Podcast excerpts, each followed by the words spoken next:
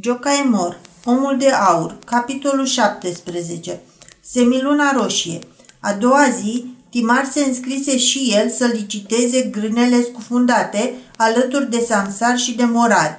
Aceștia ofereau un preț de nimica, câțiva creițari pe kilă. Timar se plictisi de tocmeală și strigă, acoperind glasurile celorlalți, că dă 10.000 de forinți pentru toată încărcătura corăbiei. Când auziră una ca asta, licitatorii fugiră care încotro, astfel că nimeni n-ar mai fi putut să-i adune din nou la un loc. Cel care conducea licitația bătut de trei ori cu ciocanul și apoi îi predă lui Timar toată încărcătura în deplină proprietate. Toți câți auziră de această licitație îl socotiră pe Timar nebun. Ce avea să facă oare cu cantitatea aceea de grâud? El însă porunci să fie aduse două pontoane și puse unul lângă altul, apoi legându-le strâns de puntea corăbiei scufundate, începu să scoată la suprafață încărcătura. Față de ziua precedentă, vasul își schimbase poziția. Pupa corăbiei se afundase și mai mult, astfel că prova se înălțase deasupra apei. Una din cele două cabine stătea acum cu totul afară. Timar se mută în cabina aceea și se apucă de lucru. Oamenii smulseră puntea corăbiei și cu ajutorul unei macarale începură să scoată saci la suprafață unul câte unul, depozitându-i lângă cabină pentru a se scurge apa din ei. Apoi, cu un al treilea ponton, îi transportară la mal, unde întinseră rogojim pe care grâul era deșertat ca să se usuce. În vremea asta, Timar se tocmea cu morarii să-i macine grâul cât mai repede – Vremea era frumoasă, bătea un vânt călduț și grâul se usca văzând cu ochii. Numai să meargă și descărcatul mai iute. Timar făcea tot felul de socoteli în gând. Cu puținii bani peșini pe care îi mai avea, urma să plătească muncitorii, așa că în caz că afacerea dădea greș, rămânea cerșetor pe drumuri. Fabula Ianoș se grăbise chiar să spună că după un astfel de târg trăznit, capitanului nu-i mai rămânea altceva de făcut decât să-și pună în cap ultimul sac și apoi să se zvârle în Dunăre. Fel de fel de gânduri se învolburau prin mintea lui Timar. Noiam de gânduri neliniștite, fără cap și fără coadă. Cât fu ziua de lungă, el privi cum sac după sac era rezemat de peretele cabinei. Fiecare purta aceeași pecete, o roată cu cinci spițe pictată cu vopsea neagră. Și totuși se gândea, ar fi fost mult mai înțelept ca fugarul să nu fi cumpărat grâu, ci să transforme bănetul în aur și să-l vâre într-o geantă. Dar oare numai pentru asta a fost urmărit cu atâta străjnicie? Merita oare pentru atâta lucru să fugă și apoi să se otrăvească? Munca se desfășură în același ritm până târziu după amiază, dar nu fusese răscos pe uscat decât 3000 de saci. Timar făgădui muncitorilor plata îndoită, dacă vor prelungi ziua de lucru. Știa că grâul rămas peste noapte sub apă n-ar mai fi fost bun de pâine. Oamenii se apucară de treabă cu puteri sporite. Vântul împrăștia norii și secera lunei se ivi iar pe cerul învăluit în lumina purpurie a sfințitului. Erau roșii și cerul și luna. Ce mă tot ispitești?" se neliniști Timar și se întoarse cu spatele ca să nu mai vadă semiluna roșie. Dar pe când număra sacii scos din apă, stând cu spatele la lună, îi apăru iarăși în fața ochilor secera roșie, de asta dată desenată pe un sac. Acolo unde ceilalți saci aveau roata cu cinci spițe, pe sacul acela se ivise ca emblemă comercială o semilună vopsită în roșu. Timar se cutremură. Simțea că îi tremură și sufletul și trupul și inima. Asta era. Despre asta a vrut să-i vorbească muribundul în ultimele sale clipe. Dar se vede treaba că n-a avusese destulă încredere sau poate destulă vreme să spună totul până la sfârșit. Ce ascundea oare sacul cu această semilună? Timar pândi clipa când hamalii se depărtaseră și apucă sacul târându-l în cabină. Nimeni nu băgă de seamă nimic. Apoi încuie în grabă ușa. Muncitorii mai lucrară încă două ceasuri, dar sleiți de puteri, uzi și înghețați din cauza vântului rece, nu mai putură să continue. Restul rămase pentru a doua zi. Oamenii obosiți se grăbiră să ajungă la cârciuma din apropiere, unde puteau găsi căldură, mâncare și băutură. Timar rămase singur pe corabie. Spuse că vrea să numere sacii duși pe mal, urma să vină și el mai pe urmă cu luntrea cea mică. Luna atinse cu cornul de jos oglinda apei, trimițându-și razele prin fereastra cabinei. Mâinile lui Timar tremurau de nerăbdare. Când desfăcu briceagul, se tăie mai întâi la degete, pictând astfel pe sac, cu propriul său sânge, sumedenie de steluțe roșii ce se alăturară semilunii roșii. Tăie sfoara ce lega sacul la gură și își vârâ mâna adânc. Dădu peste grâu frumos și curat – apoi desfăcu colțurile de jos. Poabe de grâu frumoase și curate se revărsară din el. Nerăbdător spintecă sacul de sus până jos și iată că printre boabele care se împrăștiară căzu la picioarele sale o pungă lunguiață de piele, ferecată cu un lacăt. Sparse lacătul, apoi răsturnă punga pe pat.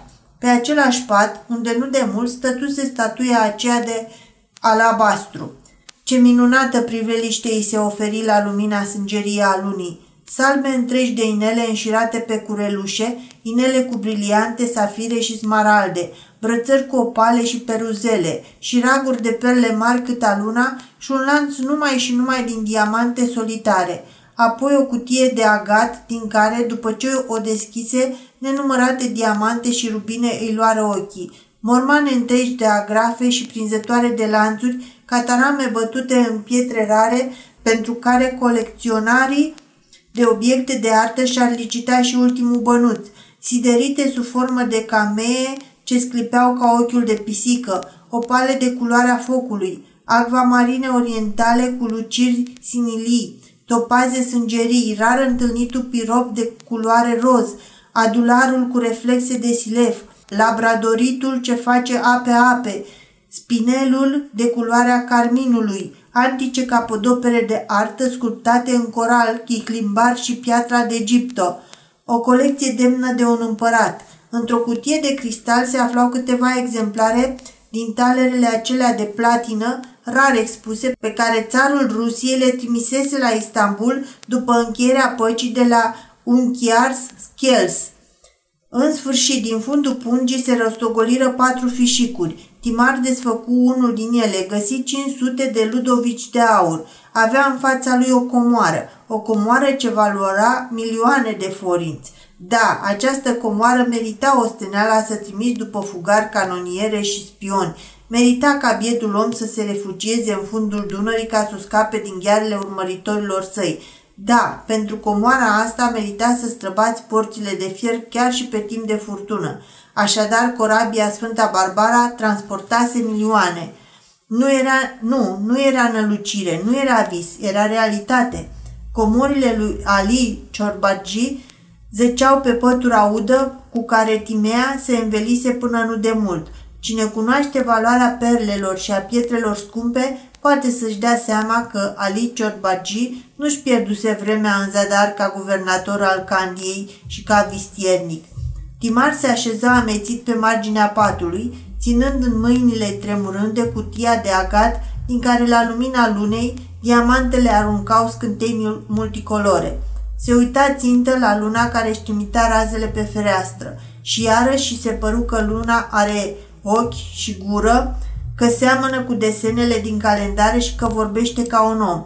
A cui e oare comoara? A cui vrei să fie dacă nu a ta? Ai cumpărat încărcătura corăbiei scufundate așa cum se găsea, cu saci de grâu cu tot. Ai riscat să rămâi cu beleaua pe cap, să vezi totul prefăcându-se în gunoi putred, în bălegar rău mirositor, dar iată că s-a prefăcut în aur și pietre scumpe. Tot ce ai cumpărat e al tău. Ai licitat cu bună credință. Nu puteai ști ce se ascunde în saci. Cei drept, muribundul ți-a vorbit despre ceva, despre semiluna roșie, iar tu ai încercat să ghicești înțelesul cuvintelor sale. Te-ai întrebat în fel și chip cum de e cu putință ca fugarul să aibă doar averea de se, ce se vedea, dar abia acum ai prins toate ițele în mână. Atunci când ai cumpărat încărcătura corăbiei, habar n-aveai de ceea ce urma să descoperi. Ai cumpărat uriașa cantitate de grâu ud cu totul în alt scop. Ai vrut să pregătești pâine dulce și amară unor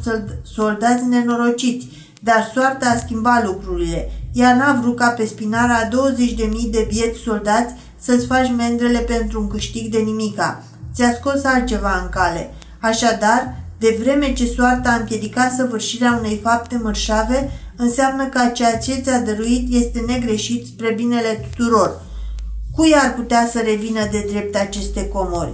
Sultanul le-a strâns pe semne în timpul războaielor, jefuind și cotropind. Vistiernicul, la rândul său, le-a suflat de sub nasul sultanului. Dunărea i-a furat pe amândoi. Acum sunt ale nimănui. Sunt deci ale tale. Este stăpânul lor, având același drept ca și sultanul, ca și vistiernicul, ca și Dunărea. Dar Timea, la această întrebare, un nor negru și lunguieț se așeză de-a curmezișul lunii, împărțind-o parcă în două. Tima rămase multă vreme pe gânduri. Luna a ieșit de, dup- de sub nor.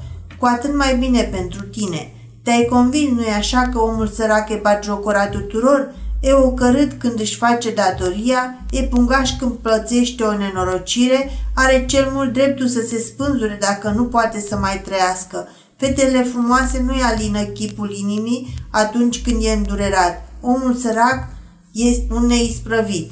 Și, în schimb, de câtă cinste se bucură bogatul, cum îl mai binecuvântează lumea, cum toți îi caută prietenia, cum mi se mai cer sfaturi, cum mi se încredințează soarta țării și cum înnebunesc după el femeile. nu e așa că nici măcar un mulțumesc n-ai văzut vreodată înflorind pe buzele ei? Ce-ar fi dacă toată comoara asta, așa cum ai găsit-o, ai lua-o și ai așterne la picioarele ei spunându-i Iată, sunt ale tale, ți le-am adus tocmai din fundul apei. Mai întâi n-ar înțelege ce valoare au. Știe ea dacă o cutie cu diamante prețuiește mai mult decât una cu acadele? E o copilă. Apoi comoara nici n-ar ajunge în mâinile sale, căci într-o clipă ar înhăța-o tutorele ei, care ar șterpeli 90%, că de, nimeni nu l-ar putea controla. Comoara asta se poate valorifica pe ascuns și la urma urmelor, chiar dacă ar ajunge neatinsă în stăpânirea Timeii, care ar fi sfârșitul? Timea ar deveni o doamnă bogată care nici nu o să te mai zărească vreodată de pe piedestalul ei strălucitor, iar tu, tu ai rămâne în vecii vecilor un amărât și ponosit Schreiber pe vas pentru care a îndrăznit să visezi la o doamnă ca dânsa înseamnă nebunie curată. Așa însă va fi invers. Tu vei fi bogat și a săracă. Nu asta ai cerut tu sorții? Ei, uite că s-a întâmplat chiar așa. Păi ce, tu ai adus în calea corăbiei buturuga aceea neghioabă, din pricina căreia s-a scufundat Sfânta Barbara? Nu. Vrei să-i faci rău timei? Nu. Se, înce- se înțelege că n-ai să păstrezi comoara pe care ai descoperită. Ai să o valorifici, ai să o dublezi, ai să o triplezi. Pe urmă, după ce pe baza acestui capital vei fi câștigat și al doilea și al treilea milion, te vei înfățișa fetei sărace și vei spune – toate astea sunt ale tale, împreună cu inima mea. Asta înseamnă că îi vrei răul? Nu, deoarece dorești să devii bogat numai pentru a o face pe dânsa fericită. Cu aceste gânduri cinstite poți să dormi liniștit. Luna se cufundă pe jumătate în Dunăre, rămânând deasupra numai un colț ce semăna cu un turn de văpaie. Chipul ei luminos se alungi pe deasupra valurilor, ajungând până la prova corăbiei, astfel că fiecare rază și fiecare val parcă îi vorbea lui Timar și toate îi spuneau, norocul e în mâna ta, prinde-l, ascunde-l, nimeni nu știe nimic. Singurul om care a știut vreodată zace undeva în fundul Dunării. Timar asculta vorbele lunei, graiul valurilor înspumate și glasul acela tainic din sufletul său și o sudoare rece îi se prelingea pe frunte. Luna și ascunse sub apă și ultimul colț de foc și ultima ei rază, parcă îi spunea lui Timar, ești bogat, ești puternic, dar când se făcu un tuneric beznă, în tăcerea adâncă ce cuprinse firea, o voce lăuntrică îi șopti, ești un hoț. Peste un ceas, o căruță cu patru cai alerga în goană nebună pe șoseaua dinspre Stonii și în clipa când ceasornicul din turnul Sfântul Andrei bătu orele 11, căruța se opri lângă Anglia, în fața porții pe care era pictat vulturul cu două capete. Timar sări repede jos și intră grăbit în casă. Era așteptat.